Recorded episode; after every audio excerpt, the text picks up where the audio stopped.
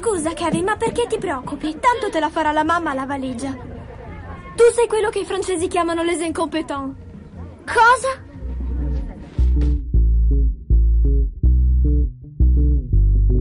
Ciao a tutti e bentornati agli Incompetenti, il podcast che eh, sembra iniziare ad avere più episodi che ascoltatori, temo.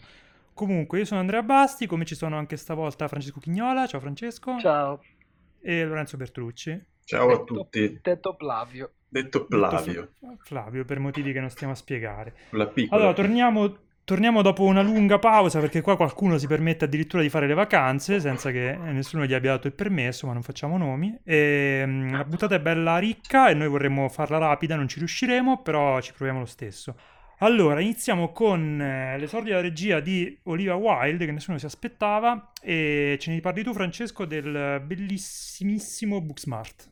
Booksmart è, eh, appunto, come dicevi tu, il, il debutto alla regia di Olivia Wilde, una, insomma, un'attrice che abbiamo seguito molto eh, per molti anni e eh, è stato abbastanza sorprendente perché eh, si tratta di un film molto bello, è la storia di due ragazze che hanno passato i loro, i loro anni del liceo concentrarsi solo sullo studio, diciamo così, sono due migliori amiche di quelle inseparabili, le classiche migliori amiche che sono sempre incollate tutto il tempo e poi eh, il giorno prima del diploma, del lancio del cappello e tutto il resto si rendono conto che eh, non hanno non sono state mai a una festa, non si sono mai ubriacate, non hanno fatto roba con, con i ragazzi nel caso di una e ragazze nel caso dell'altra e, e, quindi decidono di passare una notte da adolescenti vere, no? E quindi decidono di, di, dobbiamo andare a quel party lì. E quindi si mettono in macchina e vanno come due pesci fuor d'acqua, cercano di passare una notte dimenticabile, che ovviamente sarà così.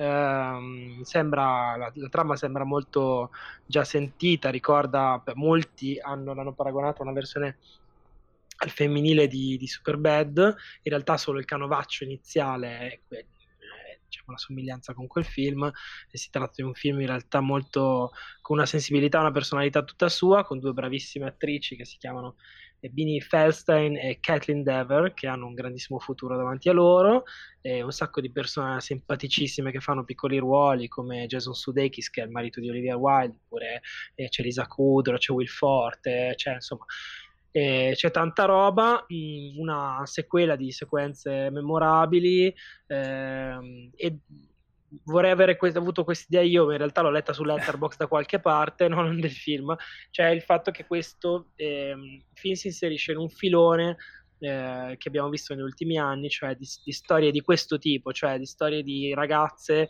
che si avvicinano alla fine delle, su- delle scuole superiori eh, eh con, di, si trovano di fronte a un bivio, diciamo, a una, della, per la loro mhm. personalità mm-hmm. e si inserisce nel filone che, che abbiamo visto rappresentato in film come The Edge of Seventeen eh, o Lady Bird di Greta Gerwig Bird, e tutti tra l'altro questi sono altri due film diretti da donne e secondo me è un buon segno e, e soprattutto eh, è un genere che sta vivendo una grande vitalità in questi anni quello del, diciamo, dell'high school movie, se vogliamo chiamarlo così, mm-hmm.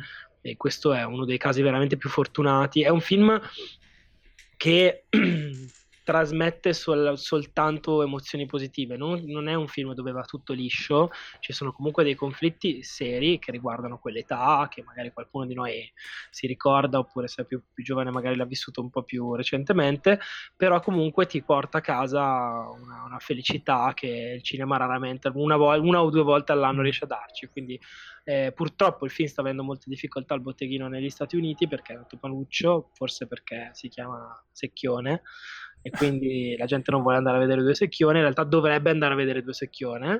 Insomma, ci sono tantissime cose da dire a questo film, ma eh, ti lascio dire qualcosa, lascio dire qualcosa no, a te. Vabbè, in realtà cioè, è difficile poi non essere d'accordo con tutto quello che hai detto. Io aggiungo solo che oltre insomma a inserirsi in quel filone che stiamo vedendo, appunto, con soprattutto Lady Bird viene in mente non è, del, cioè, il, il, paragone con Superbad non è per nulla peregrino nel, sia nel, nello stampo sia nel fatto che comunque c'è lo stesso tipo di dinamica del rapporto tra i due che alla fine della, del, dell'high school devono decidere un po' da, di, di, maturare e di farlo però in un modo molto diverso da dove lo portava ehm, Superbad. Quello che c'è di buono secondo me è che il modo con cui rappresenta alcuni stereotipi che abbiamo visto mille volte nei film scolastici, per cui l'esecchione, eh, i joke, eh, quelli popolari, sono tutti sovvertiti dal film, dal primo all'ultimo, ma con una delicatezza, con un'empatia nei personaggi che mi ha ricordato eh, in realtà più il film di Bob Burnham, che adesso non ricordo come si chiama. Eighth Grade. Eighth Grade. Sì, anche quello cioè, l'idea... in questo, sì, in questo, in questo, questo diciamo, più o meno filone. Per cui tutte le aspettative che tu hai rispetto a come si dovrebbero comportare alcuni personaggi eh, sono con- continuamente sovvertite e, il, e, riesce Olivia Wilde, che cioè, io non riesco a immaginare con una persona che abbia avuto delle difficoltà crescendo nell'high school, credo Olivia Wilde, credo che sia stata popolarissima, reginetta così, ma invece ha una sensibilità nel raccontare sia un po' questi outcast che sono le due protagoniste, che sono appunto queste secchione, però non sono le classiche secchione a cui noi siamo abituati, eh, a, che noi siamo abituati a vedere nei, nei, film, sia un po' tutti gli altri personaggi che hanno tutti un'umanità eh, straordinaria. Eh, lei li racconta con una sensibilità che non mi aspettavo e che insomma ti porta a empatizzare con quasi tutti i personaggi che insomma in, una, in uno, stampi, uno, stampo di, di, racconto che spesso porta ad avere delle caratterizzazioni un po' fatte più con l'accetta mm, cioè, mi ha, mi ha, completamente sorpreso e mi ha rapito e seppure all'inizio ci ho messo un po' a entrare nel film, insomma finisce a affezionarti anche con eh, le macchiette di sfondo del, del, del film perché comunque sono tutte eh, molto tridimensionali, molto ben eh, raccontate, ben delineate e con un'empatia che proprio mi ha, mi ha proprio trascinato da, da, fino alla fine in questo racconto che però è, è, molto estraneo a quello che sono state le mie esperienze nel, nel, nel liceo. Non so, mi piacerebbe aver avuto un, un'adolescenza come quella, però mh, sono rimasto sconvolto da quanto è, è ben fatto. Da Quindi eri popolarissimo al liceo? no, ma semplicemente eravamo... Cioè, lì dà una coolness anche alle sfigate che ah, okay. eh, magari insomma avessimo avuto questa roba qui. Sì, comunque, un... comunque la, la, cosa che sorprende al di là del fatto che comunque Olivia Wilde, cioè quando, quando un attore o un'attrice esauriscono la regia e gli, la imbroccano rimaniamo un po' stupiti perché non siamo abituati un po' a vederla in quel ruolo lì. In realtà è proprio il fatto che sia un esordio che, che è stupefacente perché un film è girato con una mano di una, una sicurezza incredibile, una freschezza da, da, veterano quasi della commedia. Secondo me veramente è un film che sbaglia pochissimi, pochissimi colpi, quasi niente, quasi nessuno secondo me.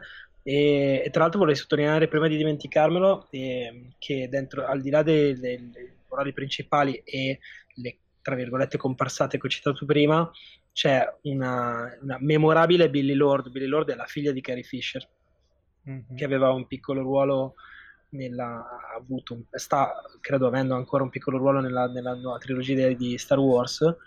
Eh, qui eh, interpreta una ragazza particolare che si sì, chiama Gigi ed è veramente, cioè, tornando a Superbad, McLovin alla 100. Sì, sì, però io, io lì mi, rifer- mi, mi, riferivo... È il comic relief del film, ma è un personaggio metafisico, stupendo. Eh, esatto, cioè io quello che mi, che mi riferivo, che magari un altro regista, un altro tipo di film avrebbe reso una macchietta e basta quel personaggio, invece è ugualmente divertentissimo un McLovin all'ennesima sì, potenza. Però una sua però profondità, poi... sì, eh, un senso. Ma... Tutti quanti hanno un senso e effettivamente quello che dici tu anche del ribaltamento dei cliché si vede anche per esempio nel ruolo della, dell'amica un po' zoccola, cioè della ragazza mm-hmm. zoccola che poi si scopre che in realtà si è zoccola, però è anche intelligente, profonda, c'ha da dire, anche lei, hanno tutti una personalità, non, sono, rimangono mai delle figure bidimensionali sullo sfondo, cioè riesce no, no, da, da, sono... da, dignità di personaggi a eh, esatto, un po' di esatto. dignità di personaggi a tutti quanti, anche al gioco mm.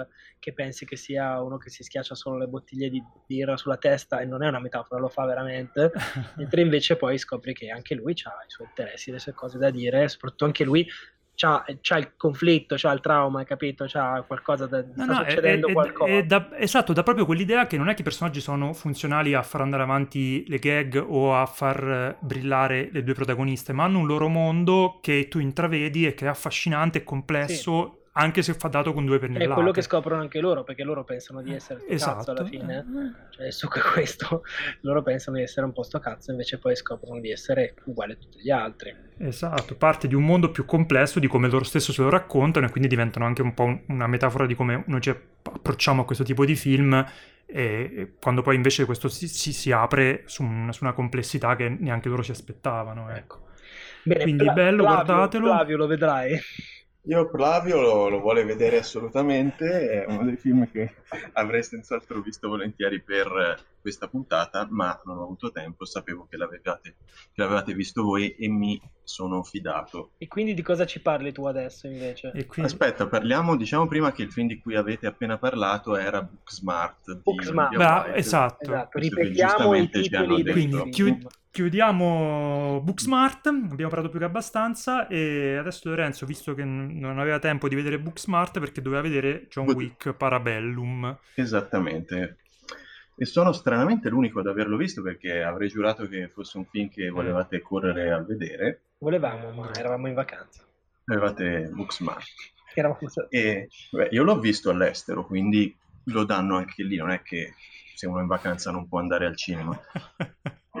John Wick 3, che come dice il titolo è il terzo capitolo della saga di John Wick, eh, diretto ancora una volta da Chad Stahelski, che ha diretto il secondo e ha codiretto il, il primo, con quel eh, David Leitch che poi è andato a fare Deadpool 2 e Atomica Bionda, quindi tutti e due hanno una gran carriera nata con John Wick, effettivamente era un film che se doveva lanciare due carriere è giusto che fosse Eh, quella dei, dei registi e coordi- ex stuntman e coordinatori delle scene d'azione. Una saga, una trilogia che poi sarà anche, andrà oltre la trilogia, su questo non c'è dubbio, ci saranno nuovi episodi. È una, una saga che sta eh, per fortuna andando, non dico migliorando, ma comunque sta reggendo alla grande l'altissima qualità del, del primo e del secondo capitolo si chiama Parabellum, scritto così tutto attaccato, eh, perché vabbè sono americani, però effettivamente è un, è un riferimento al, al famoso motto latino. E per il resto niente, la cosa fondamentale a proposito di parare bellum è che il, questo è forse più ancora che i film precedenti e più di qualunque altro film americano d'azione che, che io abbia visto nel, dico sempre, è un film che ha una concezione dell'azione veramente che deve tutto ai film d'azione e di arti marziali asiatici che per anni e anni e anni abbiamo osannato dicendo è così che deve essere fatta l'azione, cioè fisica, spettacolare, senza che sia reso tutto con il montaggio, senza che ci siano persone che non sono atletiche, eh, con effetti speciali o con eh, CGI o con montaggio freneticissimo viene fatta sembrare come se stesse combattendo, ma in realtà non lo è. Quindi non più il Liam Neeson che in 10.000 eh, inquadrature, 10.000 stacchi di montaggio salta una rete eh, e poi è uno, poi è uno stuntman, ma eh, Lo fanno correre con il montaggio. con- Liam esatto, Neeson. Liam Neeson ormai sì, e quindi non più un cinquantenne che non viene dal cinema d'azione che non eh, sa fare l'azione, ma sì un cinquantenne che non viene dal cinema d'azione che invece sa fare l'azione. Perché Keanu Reeves è uno che si vede benissimo che non aspettava altro che di avere un ruolo di questo tipo. Probabilmente se ce l'avesse avuto 30 anni fa eravamo più contenti tutti, però eh, buon, buon per, buon per noi che siamo ancora felici di vederlo e buonissimo per lui che, siamo, che è ancora in forma smagliante. E chi Quindi, l'avrebbe, sai chi che- l'avrebbe detto Chi l'avrebbe mai detto? che Io il- il Revolutions due non me lo ric- sarebbe stata la sua pietra tombale della sua carriera. Sarebbe... Io il 2 non me lo ricordo come Il 2 con Scamarcio e Lagerini. tanto, esatto, Come come, fai a tanto più bello. Scamarcio la Gelini? Sì, sì, no, ma il, il primo me lo l'avevo primo è- enormemente più bello. Se E quindi devo- questo regge comunque col Questo primo. regge ah, sicuramente più del... mi è piaciuto più del 2, ha una visione dell'azione molto più entusiasmante, inventiva e spettacolare anche dell'1, sicuramente. E, mm, come dicevo, è proprio un film che eh, si ispira in tutto e per tutto a quel tipo di action lì, eh, vuole fare l'azione in quel modo lì, con eh, le, gli atleti, con le cose spettacolari, con eh, le, le, le, inquadrature lunghe che non staccano su gente che combatte e sfonda tantissimi vetri e che si fa un male serio. Fra l'altro, eh, le, avevo visto in alcune interviste che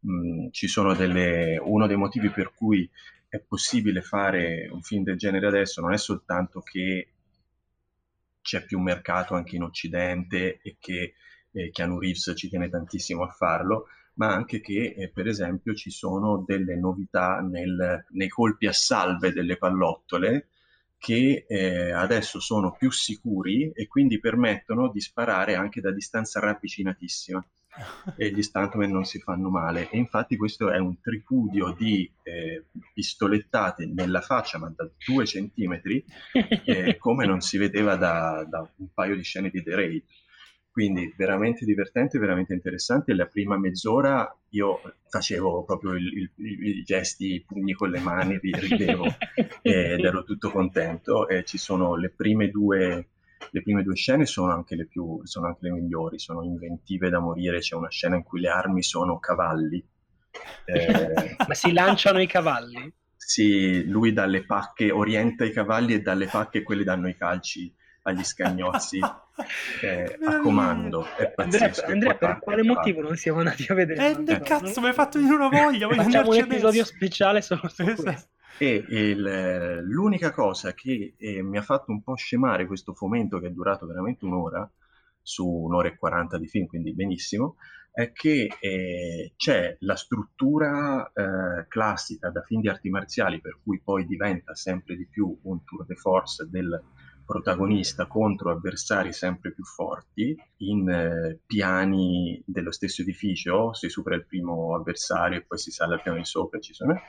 E l'unica cosa è che, almeno per quanto mi riguarda, eh, ammirevolissimo che sia stata fatta questa struttura qui, purtroppo, eh, come dire, Keanu Reeves non è... Eh, non è Iko Weiss di The Raid, non è thailandese, non è, non è indonesiano, non è thailandese e quindi qua, quando gli avversari iniziano a essere fortissimi, si inizia anche a vedere un po' che, che è un po' artefatta la, la, costruzione dei combattimenti, perché lui è un cinquantenne che ha fatto palestra negli ultimi tre anni.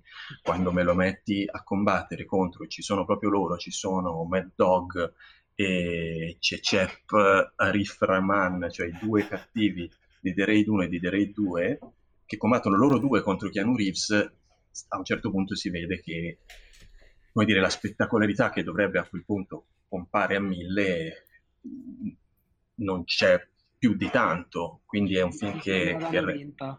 Eh, la danno vinta, sì. e, però è ammirevolissimo in teoria, è ammirevolissimo anche in pratica per una lunga parte de, del minutaggio ci sono un sacco di invenzioni, c'è uh, una scena di combattimento con lui, Alle Berry, eh, bravissima peraltro, ehm, mm. e due cani eh, ammaestrati col giubbotto antiproiettile che in inquadrature interminabili combattono con il tempismo giusto e saltano addosso alle persone, quindi c'è roba che ah, oltre, agli, oltre, ai stuntman anche gli addestratori di cani sono stati dei, dei campioni in questo, questo, film. E poi ecco tende un po' a calare la spettacolarità per eh, limitazioni secondo me fisiche e quindi quando vorresti fuochi d'artificio alla fine non, non ci sono tanto. Però c'è un, un finale apertissimo con colpo di scena quindi veramente siamo tutti eh, felici di vedere come proseguirà questa saga, che a questo punto è, la, è la, di gran lunga la saga d'azione statunitense migliore del decennio e quella che più di tutti voglio io personalmente vedere come prosegue mi hai messo un fomento che voglio tipo staccare e andare a vederlo, vabbè. Eh, puoi farlo. Non, ma invece tutta la storia del... perché mi ricordo che 2 avevano cercato un po' di ampliare il, il background della società degli assassini. Insomma, sì, sì, è, ampli- di... è, ampliatissima, ci sono un eh. sacco di scene nel, nell'albergo, entrano dei nuovi personaggi in scena, torna Lawrence Fishburne, c'è Jason Manzukas, ci sono un sacco di... anche qui il mondo si, si amplia e ci sono entra un nuovo personaggio in scena e, e tutto il colpo di scena, diciamo, il finale aperto ha a che vedere con l'hotel. Ah, sì. Bene, bene. Allora, questo era John Wick 3 Parabellum, che adesso tutti abbiamo voglia fortissimo di vedere. E passiamo a un film che abbiamo visto io e te, Lorenzo, che è quella tragedia, e già facciamo uno spoiler su cosa ne penso, e forse cosa ne pensi anche tu, di Godzilla, il re dei mostri. Sì. Allora, parto dicendo che il primo film, che forse um, per certi versi era anche un po' diviso ai tempi. Mi ricordo, a me era piaciuto moltissimo. Secondo me faceva delle cose molto coraggiose, ma tutte abbastanza riuscite. Anche a me molto. La prima, la prima delle quali era rimandare continuamente l- l'esplosione dell'azione e la visione anche di, di Godzilla, facendotelo vedere per un pezzo sullo sfondo, concentrandosi sui mostri che avrebbe combattuto dopo, in modo che la frustrazione era talmente forte quando fi- finalmente ti mostrava l'esplosione dell'azione in tutta la sua forza che eh, l'esaltazione era moltiplicata per 2000, cioè la, la, l'apparizione di Godzilla in tutta la sua eh, suo essere un mostro gigante che sputa una sorta di fuoco era nel primo film te la guadagnavi, aveva quella, quella, quella forza eh, dirompente quando arrivava. E in più aveva anche la, qualche tipo di sensibilità per cui iniettava i mostri di un, quasi un alone poetico, romantico a un certo punto che funzionava molto bene perché poi il regista che era l'autore anche di Monsters era molto bravo a farlo. La, la, parte più debole, quella del, che riguardava insomma gli esseri umani, era debole, era lasciata sullo sfondo, ma insomma era abbastanza perdonabile quando avevi quel tipo di, di coraggio lì portato fino in fondo con convinzione e con dei risultati secondo me eccezionali. Ecco, questo era il primo film, nel secondo non c'è niente di tutto questo. Mm. Il film inizia, da, dall'inizio inizi a, a, a, buttarti secchiate di mostri ehm, su, sullo schermo, da subito se le danno di santa ragione. Eh, diciamo adesso la trama non è particolarmente importante, diciamo che gira tutto attorno allo scontro tra Godzilla e Ghidorah, quella specie di idra che si vede insomma in tutti i trailer, tutti i poster. E cambia il, ehm, un po' i protagonisti, rimangono quelli del, del progetto. come si chiamava? Ma il, me lo sono scordato subito. Lo sono scordato anch'io. Sì, è un progetto. Vabbè, è un progetto di, che insomma cerca di tenere legato poi anche, mm, eh, oltre al primo Godzilla, anche il film, la nuova saga di King Kong, diciamo, Skull sì. Island che però purtroppo qui mh, si vede molto poco, rimane molto sullo sfondo. Il problema è che eh, in, tutte le scene d'azione che sono mh, per la, la, cosa più interessante su un film di mostri giganti sono girate male sotto la pioggia sono, sono tutte buie. sempre al buio sotto le, le grandinate sotto la pioggia sotto le, dietro una finestra dietro le tende con la, la nebbia l'operatore della telecamera ha il Parkinson. E in più proprio in ogni momento che diven- un momento in cui diventavano interessanti, il film tagliava e tornava sugli esseri umani che partivano con uno spiegone insopportabile, mm-hmm. per cui ti beccavi per dieci minuti uno che diceva ah, abbiamo fatto le, l'ECG delle onde alfa con uh, il tunnel sottomarino per il nulla estraneo, che tu dici basta, basta, smettete di parlare e fatemi vedere questi cazzo di mostri che si menano niente, continuavano questi spiegoni continui, insopportabili, inutili, non servivano a niente, non avanzavano di nulla la trama, continuava semplicemente a essere un inseguimento tra eh, Ghidorah e, e, e Godzilla con un po' di mostri di contorno, c'è Motra, ci sono un po' dei, dei, insomma, dei mostroni che si porta dietro da, da, dalla saga giapponese. C'è Rodan, ma, che tutto insomma, ma Rodan, ne parlerò sì. dopo di Rodan. Ecco, sa, poi ne parli te. Comunque, non, le cartucce di, di, cosa fanno questi mostri se le spara tutte all'inizio Beh, mm, dopo un po' c'hai eh, io ho avuto la sensazione di essere in una sorta di Transformers 8 non so quanto è arrivata la saga di Michael Bay forse sono tra i miei film preferiti di questa, di questa epoca. Veramente insopportabili, inutili e se lo dico io che sono sia un tamarro per queste cose qui sia uno che comunque ho dei gusti anche abbastanza infantili, uno dei, dei, film che avrei voluto mettere in scaletta era Detective Pikachu che mi è piaciuto, vuol dire veramente che non c'è proprio speranza. Io l'ho visto in, una, in una sala piena di bambini, la metà dormivano dopo dieci minuti e, e nel, nel, nello schermo stava esplodendo un vulcano e due mostri giganti si stavano azzannando alla gola, il che vuol dire che non funziona neanche con chi dovrebbe funzionare. Quindi io non ho niente di buono da dire su questo film, mi sono annoiato che è la cosa peggiore che puoi fare di fronte a questo film qua, perché tendenzialmente se c'è dello spettacolo ci si può divertire anche se il resto fa schifo, ma qua fa schifo anche lo spettacolo. e niente, non, non, uno spreco, eh, avevi un roster di mostri bellissimo, l'hai sprecato così, vergognati, non li fate più. Lorenzo, vuoi aggiungere sì, voglio aggiungere un sacco di cose in realtà da aggiungere perché eh, gente che conosco molto affidabile in genere da questo punto di vista, tutti hanno detto, oh, sì, vabbè, eh, è assolutamente inutile tutta la parte umana, però il bello è proprio questo perché dà grandissimo spazio ai mostri. Ora, eh, il problema a me ha dato la cosa che mi era piaciuta tanto del primo Godzilla era che era diretto da uno bravo che eh, sapeva fare, eh, sapeva renderti l'idea di gigantesco. Sin dalle ah, prime ecco. bastava solo far arrivare l'elicottero sull'isola ed era, eh, c'era un respiro epico vero e poi era tutto nitido sotto il sole, bello, ti, ti perdevi in questi, in questi, enormi paesaggi in cui gli umani erano piccolissimi e poi dopo ci entravano i, i mostri e vedevi quanto erano, veramente, quanto erano veramente grossi e distruttivi. Qua eh, le, la cosa che mi ha eh, di più fatto arrabbiare è che eh, i mostri sono sempre o inquadrati da lontanissimo, sì. sotto la grandine, per cui vedi un mostro che comunque essendo inquadrato lontanissimo non sembra neanche grosso perché non c'è niente, nessun termine di paragone, oppure eh, non c'è un, mai un vero... Eh, le, cioè le, le, proporzioni sono sempre eh, a seconda del tipo di inquadratura che devi fare. La, la ragazzina deve deve vedere il mostro attraverso un oblò e quello la, la, batte con il muso contro l'oblò e allora improvvisamente Ghidorah, che è grosso come, come la provincia di Massa Carrara, si vede attraverso un oblò perché la, l'inquadratura ha bisogno che sia così. Poi dopo eh, campo lungo e allora Ghidorah è gigantesco e mai si vedrebbe tutto attraverso un oblongro sus.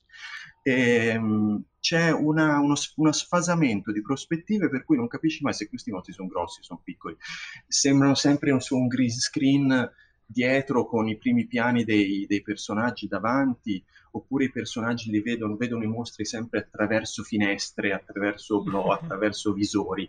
E, non, non c'è assolutamente, ci sono, ci sono, tanti mostri, sono più belli di quegli avversari di Godzilla del film precedente, sì, però eh, non, non, ne senti il, la pesantezza, non ne, la, non ne, vedi la grossezza, ovviamente non dico che devi essere bravo come Del Toro in Pacific Rim, però già il primo Godzilla andava, andava più sì, che sì, bene. Ma anche e... la minaccia, io mi ricordo che no, Godzilla sì, faceva paura nel primo, per... era bello anche per quello. Qua veramente cioè, sono dei pupazzi che nello sfondo. Che... Cioè, sembra che si stia guardando un film di umani che guardano un film di mostri.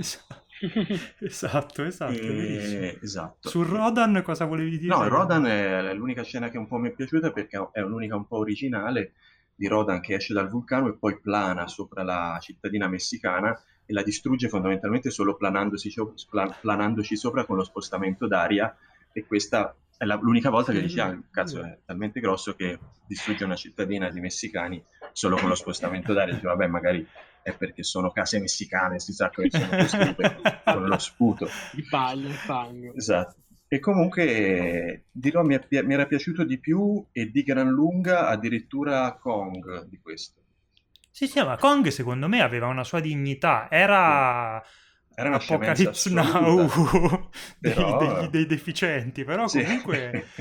no ragazzi, se mi dite che è più brutto di Kong... Sì, sì, no, sì, ma, sì, cioè, proprio, ma proprio... Tengo lontanissimo, eh. Sì, sì, no, ma guarda, ti dico, non... cioè, anche perché poi ti ripeto, è brutto così da vedere al cinema. Io, secondo me, su un televisore ti addormenti dopo dieci minuti e non ti svegli più perché non ha, non ha veramente nessun senso. Guarda. Mm-hmm. E insomma, questo bellissimo film era Godzilla, Re dei Mostri. B, aspetta, Chiudiamo diciamo così. chi è questo incompetente che l'ha diretto, si chiama eh... Michael Dougherty o Dougherty. Cosa aveva fatto? Aveva fatto Krampus e Trick or Treat, quindi horror Eh, era carino Trick or, Trick or Treat era carino, sì sì, ma anche Krampus non era malaccissimo. Eh, ma si vede che non, non aveva il manico di girare sta roba qui. Va bene, ok, andiamo su Netflix dove c'è un film eh, su cui non siamo proprio esattamente concordi, che si chiama The Perfection. Francesco, ce ne vuoi parlare tu? Sì. E poi ne parliamo tutti e tre. Io faccio il, me- il mediano della situazione perché mi sembra di aver intuito che voi siete da- su estremi opposti, quindi vorrei. Yes. lasciare che vi massacriate voi come le protagoniste del film. Spoiler. Ehm, eh, allora, sì, il, il film si intitola The Perfection, è girato da un regista pressoché irrilevante che si chiama Richard Shepard. E le due protagoniste sono Ali- Alison Williams, che era quella che faceva Marnie in Girls, eh, uno dei personaggi più insopportabili in senso positivo della storia della televisione, nel senso che era ritratta per- in modo perfettamente insopportabile, era molto brava. anche. Nonché quella di eh, Get Out. Scappa, Get Non che scappa Get Out, ovviamente. E poi Logan Browning, che invece è la protagonista di una serie sempre di Netflix, si intitola Dear White People, che è una che sta venendo fuori adesso, che probabilmente avrà, farà cose anche lei eh, in futuro. Insomma, il film è... eh, non possiamo purtroppo, come al solito, raccontarvi granché perché è un film basato tutto sui twist, twist narrativi, colpi di scena, ribaltamenti prospettici e cose di questo tipo. La premessa è la protagonista è una una violoncellista di grande talento che però è dovuta stare dieci anni lontana dal- dallo strumento perché doveva badare alla, alla madre malata. Poi un giorno la madre muore e lei ricontatta, ricontatta i suoi maestri, il suo maestro di, di violoncello che in questa scuola super, super mega esclusiva dove entra uno ogni mille anni e deve essere perfetto, deve essere il violoncellista della vita, eccetera.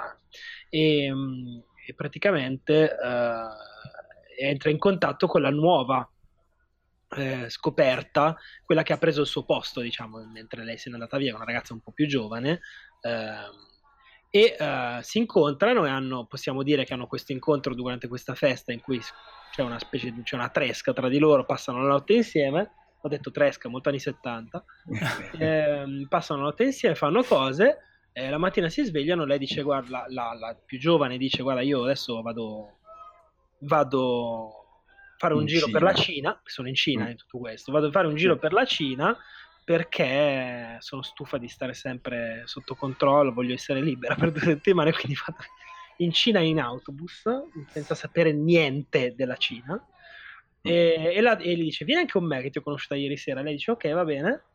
Eh, partono e eh, succedono, E poi, dai, una succedono serie, cose- succedono una serie di cose abbastanza incredibili. Matte. Una serie Matte, di sfortunati eventi. Matte, esatto, matte, matte. Possiamo dire, eh, per, per far- per capirci, che comunque il film è un, diciamo, thriller con venature horror che vanno dallo splatter al, al, al revenge movie, come ha scritto Andrea su, su Telegram. Eh, però effettivamente c'è dentro un sacco di roba. Ehm, purtroppo è veramente impossibile dire altro senza rivelare cosa succede No, e vi sfido è. a farlo. Ehm, comunque io mi sono divertito tantissimo. Secondo me è un film proprio molto godibile se ti piace un determinato tipo di sciocchezza. E ha, ha, eh, una, prende una piega eh, splatterosa che sinceramente non mi aspettavo, anche se avevo letto che era abbastanza, tra virgolette, fortino, come, come che non era una cosa eh, insomma, per tutti, per, per tutti gli stomaci. Eh, niente di estremo, però comunque per Netflix è abbastanza fortino. E detto questo, non ho altro da dire perché dovrei spoilerarlo clamorosamente. Però io so che Andrea è persino più entusiasta di me, cioè io sono contento, lui invece è entusiasta, mentre invece Lorenzo no. Vabbè, allora, di- dico prima io perché mi è piaciuto moltissimo, non molto, e poi Lorenzo mi dirà perché ho torto. No, no, Allora, io va in detto- realtà ho una, una dife- un'accusa debolissima a questo film.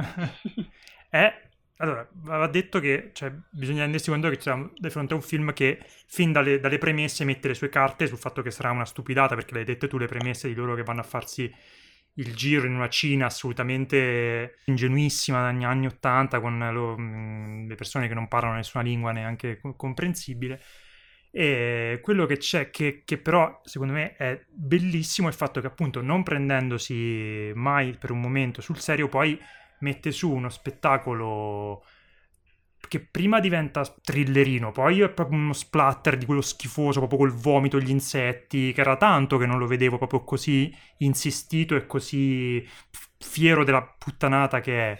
E comunque, pur eh, evocando forse dei modelli, perché secondo me Get Out un po' sullo sfondo si vede, per, sia per l'attrice che ha scelto, sia un po' per la struttura che gli ha dato, comunque si inserisce nel filone de, forse questo è un po' uno spoiler, però magari no, del de, de Rape and Revenge lo fa con una, con una leggerezza che altrove non c'è, perché questo è un filone in cui spesso eh, ci si va insomma con i piedi di piombo, questo invece è un elefante una cristalleria, travolge tutto, fa tutta questa, questa, questa puttanata che, che, però secondo me funziona, diverte, è molto liberatorio, c'è un po' un femminismo all'acqua di rose che però c'è nel genere, ma qui appunto è molto all'acqua di rose, ma proprio per questo è divertente e funziona, non si tira indietro a farti vedere delle robe anche abbastanza toste.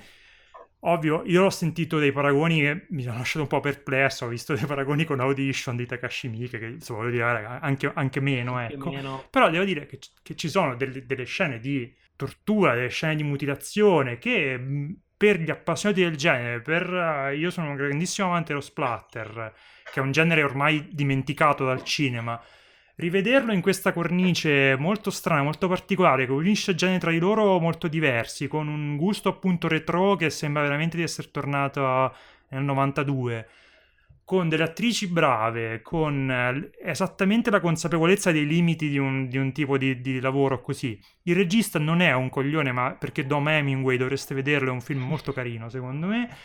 Eh, io mi sono divertito come un pazzo, non me l'aspettavo, ci sono andato senza sapere niente voi non lo potrete fare perché vi ho detto praticamente tutto, però nel caso che sare- è una, secondo me un'esperienza divertentissima che consiglio a tutti.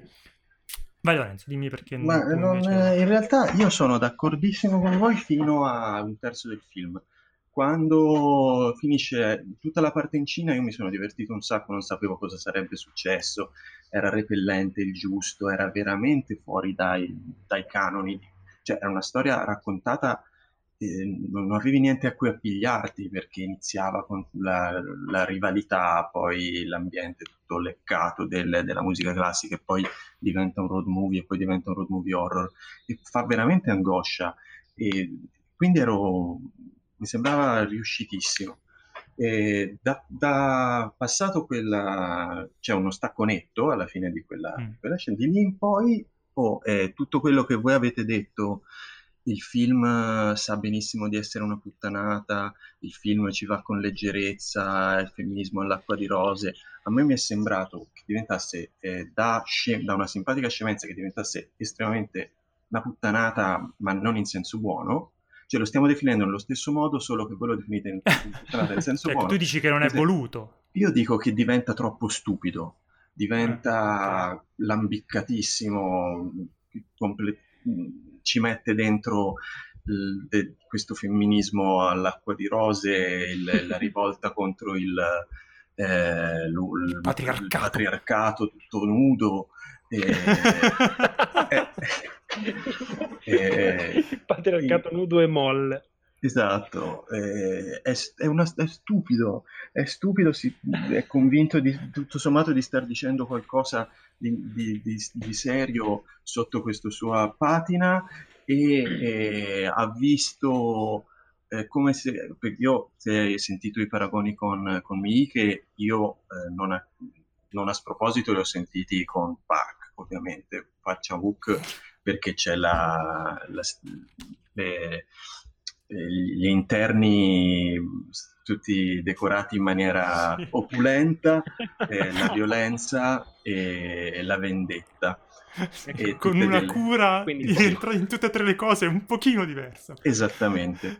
E ecco, se proprio si vuol dire che questo regista ha visto Partition Hook, probabilmente ha visto solo Cut, cioè quel, quel corto che era in Three Extremes, che era Park quando ci andava veramente di, eh, di pilota automatico e metteva dentro tutto quello che, che, che voleva senza che ci fosse poi una, una gran sostanza di fondo. Qui ti fa di, eh, smorza ogni volta il, il discorso eh, serio con una, una, minchiata, una tortura stupida, eh, i personaggi non hanno assolutamente una, una coerenza interna o di motivazioni. Beh, allora, eh, su questo sono d'accordo, va... i personaggi non hanno sì, quasi sì, nessun senso. Mm. No, ma certo zero, cioè a un certo punto diventa solo, boh, avete visto, vi avevo detto che lei è così, e invece, invece no, è così, no, perché? Perché l'ho deciso io adesso. Eh, Vabbè, perché era funzionale allo certo spettacolo. Cioè, è un film ovviamente che è funzionale a fare prima a, f- a fare il vomito agli insetti e poi a fare le amputazioni così. Sì, ma cioè, vabbè, secondo no, me non ci prova neanche. Minimo, diciamo che da... ti, ti, ti, cioè, ti cerca, e la, lavora, lavora sul, sulla, sulla, sorpresa in modo un po' scorretto, diciamo. però, eh, decide di fare, sì, però decide di, cioè, è il suo gioco. Cioè, se stai al gioco, sì, io non ci sto. Cioè, ci sono stato, ci sono stato per un a questo gioco al massacro non ci sto.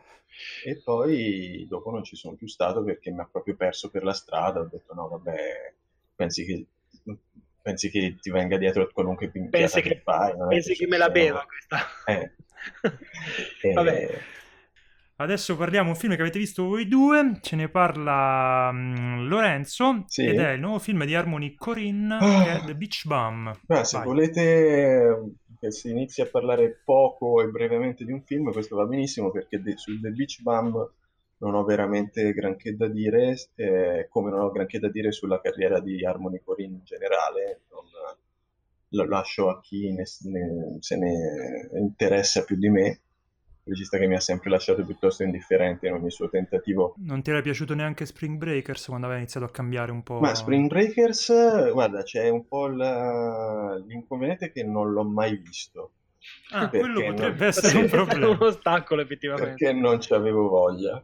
e... Ehm, e dopo invece, Beach dopo Bum, aver visto Beach Bum, dai, Beach Bum ho pensato, boh, magari Spring Breakers è così, però con Vanessa Hutchins in costume da bagno al posto di Matthew McConaughey, quindi probabilmente migliore.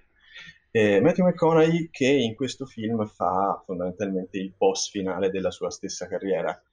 Eh, uno sfattone che suona i bonghi e si fa un sacco di canne, beve un sacco, alcolizzato, ma in maniera mai, mai visto, mai guardato con, con disdegno in questo, suo, in questo suo essere un simpatico eh, genio, perché è uno scrittore geniale, sì. che però si aggira per le spiagge facendo un sacco di stronzate, suonando, urlando al microfono, stando sempre in mutande e ciabatte e, suonando i bonghi fondamentalmente, forte del fatto che sua moglie è ricca, sfondata, ricchissima, e il film lo segue in queste sue peripezie nel tentativo di scrivere eh, un libro che, che regga il, il, che sia all'altezza della, della, fama che lui si era guadagnato con alcune sue prime poesie, quindi un po' tipo la grande, be- tipo la grande bellezza, come la trama è quella della Matthew McConaughey invece di servirlo. Invece di servirlo. E, e incontra un sacco di personaggi bizzarri e a volte sembra che la sua vita vada più verso eh, cioè cerchi, gli altri cerchino di rimetterlo sulla diritta via, altre volte invece trova della gente ancora più, più sfatta, ancora più eh, fuori di testa di lui. Uno dei suoi migliori amici è, è interpretato da Snoop Dogg, per dire. E c'è una... si, si va di, di, scena in scena, di, di episodio in episodio, eh, lui accompagnato da, ora da un attore, ora da un altro, che compaiono solo per, per alcuni minuti, che non ritornano poi più. Eh, l'unica costante appunto è questo suo vagare eh, edonistico. Sì.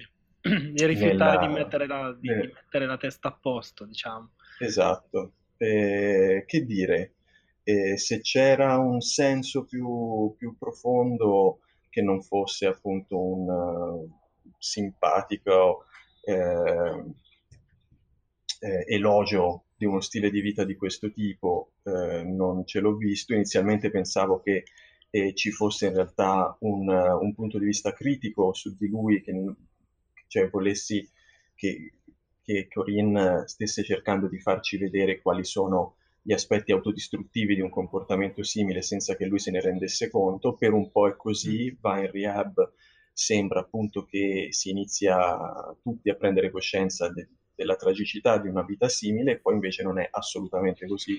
Eh, incontra, fugge dalla rehab, incontra persone sempre più stupide e sempre più irresponsabili. e c'è una scena divertentissima con Martin Lawrence di tutte le persone, proprio lui è quello che ha il volo mm. più buffo. E, e, un finale, un finale lieto. Eh, È stranissima sta roba per sì. essere Corini. Io ho letto veramente poco, ma tipo ad esempio mm. Spring Breakers aveva un'assurda spiritualità. Vabbè, Spring Breakers, era, Spring Breakers era molto più dark di questo. Questo ha, ah, ah. in un certo senso è, cioè, è l'idea che Harmony Corina è di una commedia, sì. anche se non ha niente della struttura della commedia, perché in realtà cioè, la, la, grossa part- particolarità di questo film è che sembra è girato come se fosse eh, un documentario su questo personaggio qui quindi non è una struttura, non devi immaginarti una struttura narrativa in cui le cose sono costruite per portarti a un certo esatto. a sviluppare per, per, arrivare a un certo punto. Suc- gli succedono delle cose e Corinne non indugia mai, mai neanche un secondo sui fatti centrali, cioè muore un personaggio fondamentale, la cosa si in due minuti boh, passa di fare farti un altro cannone e un altro giro in spiaggia, un'altra zoccola che ti strombi nel, nel retro di un bar e, e lui e questo si rispecchia un po' nell'approccio che questo personaggio ha nella vita in cui tutto gli scivola abbastanza addosso, lui va avanti. La cosa divertente, secondo me, è il fatto che lui ci venga presentato continuamente da tutti gli altri personaggi come un grande genio, ma sì, noi vero. sentiamo forse due o tre righe di poesie sue. Sì, terrificanti. terrificanti. e quindi tu sei portato a pensare che cioè sei, sei, costretto a pensare che lui sia un genio sulla base solo di quello che ti dicono tutti gli altri, ma in realtà vedi, vedi un, un, debosciato che non fa altro che farsi delle canne giganti tutto il film sì. e bere come, in modo incontrollato e quello che dice Lorenzo è giusto, cioè la, l'altra cosa che con cui lui rompe la, la liturgia della, della, commedia, comunque della, della, della, narrazione tradizionale, che tu ti aspetti che ci sia un percorso di ascesa e caduta, cioè classico, no? Cioè, eh, a un certo punto vado giù, poi salgo su e poi dopo c'è una risoluzione. No, una presa cioè, di coscienza. No, assolutamente no. Cioè, lui entra in rehab dopo due giorni e fuori con Zac Efron, con le treccine. Sì. è, è tutto così la grande fortuna di questo film che a me non è dispiaciuto in realtà l'ho trovato sinceramente un po' una sciocchezzuola sì, però, però, però è, è, effettivamente un film che comunque si fa guardare anche perché è, è, beh, lui è molto divertente è diretto in modo molto personale una bellissima fotografia racconta eh, diciamo la Florida due, due lati della Florida quella ricchissima e quella dei dei proprio freak eh, che non si vede, cioè non, non, avevo mai visto raccontata così, cioè una Florida proprio dei due estremi, molto estrema in questo, e, um, e la, la, grande fortuna di questo film è che dura molto poco, quindi non fai a tempo a mandarli tutti a fanculo, perché se durasse 10 minuti in più io, cioè, direi no, cioè basta, mi hai preso in giro abbastanza, invece mi prendi in giro il giusto. Al 100%. Mi sento preso in giro il giusto, sono uscito dal film dicendo vabbè, mi sono divertito, lui è veramente... Non, non, non si capisce bene se McConaughey, McConaughey in questo film sia la frutta oppure stia facendo quello alla frutta. E lo vedremo probabilmente l'anno prossimo, nei prossimi anni, perché c'è stato quel grande periodo che veniva chiamato mm-hmm. la, la McConaissance, in cui lui era diventato l'attore numero uno al mondo, è durato tre anni, poi lui è tornato mm-hmm. a essere eh, insomma, abbastanza mm. ai margini dei, dei, dei, grandi film, infatti è finito a lavorare con, con Harmony Corinne. Um, comunque, eh, pollici super ah. per Martin Lawrence, che come diceva Lorenzo ha in assoluto la sequenza più spassosa del film, eh sì. solo che Martin Lawrence è un pilota, cioè un, scusami, un, ha una delle navi in cui porta i turisti a vedere i non riesco a non ridere pensandoci a vedere i delfini. Ossessionato dai delfini. Sì, Ma ossessionato dai delfini come. Bubba era ossessionato dai gamberi. Cioè, in quel modo lì. Cioè, Tra l'altro Martin solo- Lorenzo è redivivo, io non ne sentivo parlare da, da non so quanto parla tempo. per 10 minuti solo di delfini e poi la cosa prende una piega inaspettata e molto divertente e vale, cioè, varrebbe la pena di vederlo solo per quei 10 minuti lì Cioè, eh, raccontata così non sembra un film di Harmony Corinne. Cioè, io mi aspettavo che sotto la patina di questa commedia stoner poi in realtà ci fosse qualche tentativo di mettere qualcos'altro sulla carne a no, fuoco. hai detto bene, è proprio una racconta- stoner comedy io era tanto tempo che non ne Mm. vedevo una forse le fanno ancora, non so c'è stato un periodo in cui ne facevano parecchie una decina d'anni fa No, perché io mi aspettavo che dopo che Paul Thomas Anderson avesse detto la sua al riguardo fosse morto lì il genere perché aveva fatto secondo me una roba abbastanza definitiva, però poi sono, cioè, mi era piaciuto moltissimo Inherent Vice, però... ah sì? Boh, sì, questo... Sì, sì, io sono un grande sostenitore di Inherent Vice, proprio, mi è piaciuto proprio tanto.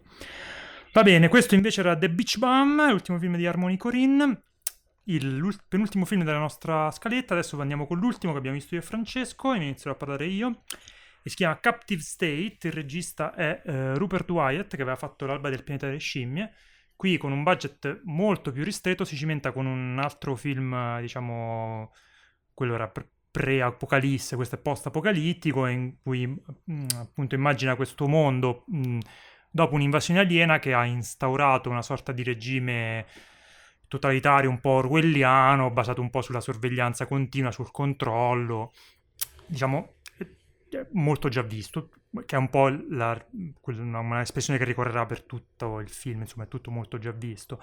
Perché infatti è un film che assomiglia a mille altre robe, ci si può vedere U for Vendetta, un, mm, eh, ho rivisto molto di District 9, eh, tenta di fare un po' il figlio degli uomini, non ci riesce benissimo. C'è quindi, insomma, viste le premesse, ci si può immaginare che ci sia un po' un messaggio politico, quello che vi aspettate, ma rimane anche abbastanza molto sullo sfondo, è un po', è un po' abbozzato. È tutto molto sempliciotto, non c'è niente di inaspettato, però secondo me ha molte qualità che riguardano il fatto che comunque ha una visione chiara, non ha ambizioni enormi, quello che vuole fare lo fa eh, molto bene, è girato secondo me in modo mm, competente, ha un'estetica sua riconoscibile, gradevole, si vede già dai poster, dai trailer, funziona, eh, riesce a nascondere il budget risicatissimo perché gli, alieni si vedono tre volte, però comunque quelle tre volte che si vedono mm, hanno un- un'originalità, un modo di, di essere rappresentati che è inquietante ed è originale. E le scene madri, che sono due, sono comunque costruite bene, be- ben girate, insomma, è tutto un po' già visto. Il finale è abbastanza telefonato, te ne rendi conto nel, al minuto 2.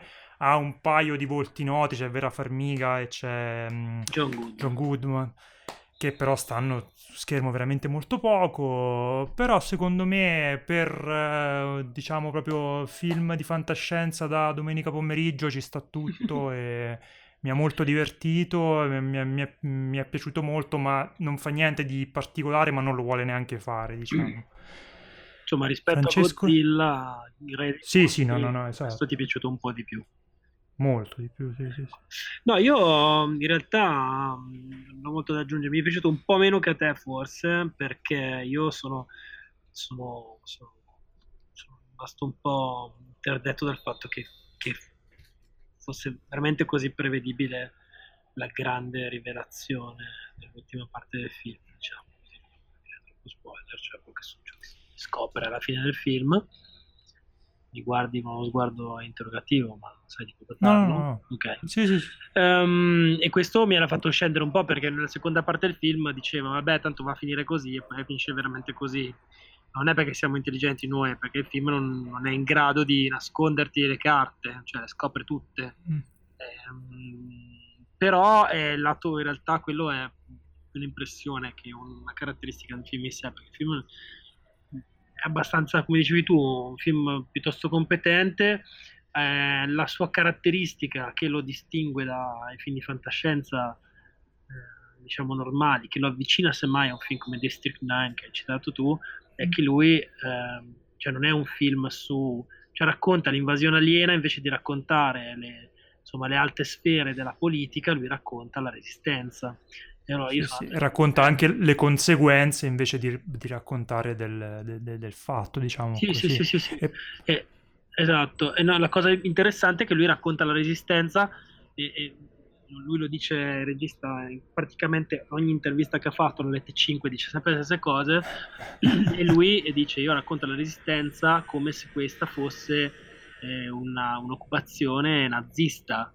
O, eh, quindi lui dice io ho, ho fatto un film che voleva omaggiare l'armata degli eroi di, Mel- di Melville o eh, cita sempre eh, cita sempre la battaglia Gillo di Algeri di Gillo Pontecorvo e effettivamente c'è una sequenza che è in assoluto il momento più la, la- la sequenza più bella. Chiamare la sequenza è, insomma, è una parte sostanziosa del film dura un quarto d'ora 20 minuti più o meno a metà film in cui ci sono questi chiamiamoli soldati tra virgolette della resistenza che si devono organizzare analogicamente tra di loro Mm. per non essere visti da questi alieni per compiere un atto di terrorismo nei loro confronti e questa scena è veramente notevole, cioè girata in modo serratissimo, senza, quasi senza dialoghi, con cose tipo piccioni viaggiatori, queste cose qui, e ti riporta a quel tipo di, di cinema lì e a quel tipo anche di, di funzione civile, se vuoi, eh, che aveva quel tipo di cinema lì. E detto questo, poi il resto del film è un pochino più, un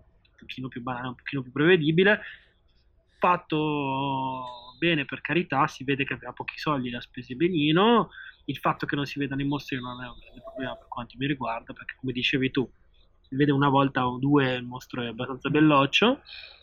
Eh, Sì, poi è, ori- è originale. Io quello, quello che ho apprezzato adesso, al di là del fatto che appunto c'è un discorso politico e molto sullo sfondo, c'è questa, questo, quest- diventa un film quasi una spy story a un certo punto, con questa, con questa sequenza di, di- di- mm, di un attentato, è che in tutto nel design, nel rappresentare gli alieni, nel tipo di... è abbastanza originale, cioè aveva una visione mm, Sì. non complessa, però... Sì, beh, bella, lui si è secondo me. creato comunque un mondo, una mitologia, una tecnologia, si è creato almeno due o tre tipi di alieni diversi, perché c'è il ci sono i cacciatori che sono un tipo di alieno, poi ci sono questi con gli Mm. aculei che in realtà si scopre Mm. che sono... Ah, è spoiler, sono delle armature Vabbè. praticamente che gli permettono di Mhm. respirare. E, e effettivamente sono tutti elementi che Elvi ha creato ex novo, cioè lui si è fatto, si è fatto tutto un mondo suo eh, abbastanza interessante, sì, però ti ripeto, secondo me la parte più interessante è quella eh, del di, di- di cosa racconta all'interno di, quella cosa, di, di quel mondo lì, cioè c'è un'invasione aliena invece di raccontare il presidente degli Stati Uniti che fa gli accordi eh, per, mantenere la, per mantenere la popolazione viva, ti racconta quelli che da sotto dicono no, no, non ci stiamo e, te- e sganciamo le bombe dentro, dentro il- lo stadio, capito? Sì, secondo me è un classico caso di un film che con 20 quarto d'ora in meno gli avrebbe fatto un Sì, molto grandissimo un bene. po'. Sì, cioè, Non proprio trascina un po' sia all'inizio lunghissimo, che alla però- fine. No, no, però cioè, tra l'inizio e la fine la senti un po', Sì, secondo sì. me. Doveva Dai, essere un qualche po' più tight. tagliettino glielo avrei dato. Però, secondo me, ripeto, domenica pomeriggio ci sta. Allora, Flavio, lo guarderai domenica pomeriggio questo film? Domenica pomeriggio guarderò Booksmart e poi questo qui se ne ho ancora voglia. Bene. Ok, abbiamo finito. Forse siamo andati... No, non siamo andati per niente più veloce del solito. Siamo andati sempre con la solita ora classica. Però è stato molto divertente. Esatto, è stato sempre un piacere. Questo era Captive State, l'ultimo film di cui avete Captive parlato. State, Captive State, dobbiamo ripetere. E possiamo dire che forse nella prossima puntata potremmo aver visto tutti e tre il film che ha vinto la Palma d'Oro. Forse sì, forse se riusciamo, se speriamo. ci io, si... io a questo se- punto proporrei un episodio speciale sul Su film che ha visto che ha vinto Che ha la visto Palma la Palma d'Oro. Che ha visto la Palma d'Oro. e poi l'ha anche vi- e l'ha vinta. esatto. Va bene. Va bene. ok, vi, cor- vi ricordiamo due, due informazioni tecniche, siamo su Spotify finalmente, ci metterò i link in descrizione per chi... Ah, eh, hai rotto il cazzo con Spotify per non so quanto tempo, ci ritengo a ribadire. Lorenzo che tirava sugli occhi mentre lo dicevi. Poi un'altra cosa che a voi non interesserà, però, allora, per chi ha iniziato a usare i feed dall'inizio, dovete aggiornarli perché l'ho cambiati. Se state utilizzando iTunes non ci sono problemi. Se usate altre applicazioni, basta che aggiornate i feed con quelli di SoundCloud, metto in descrizione anche quelli e non ci dovrebbero essere problemi. Per il resto ci potete scrivere o sulla nostra pagina Facebook o all'indirizzo gli incompetenti tutto attaccato gmail.com Abbiamo finito con la puntata 7 e ci vediamo alla prossima. Ciao, grazie. Ciao, ciao.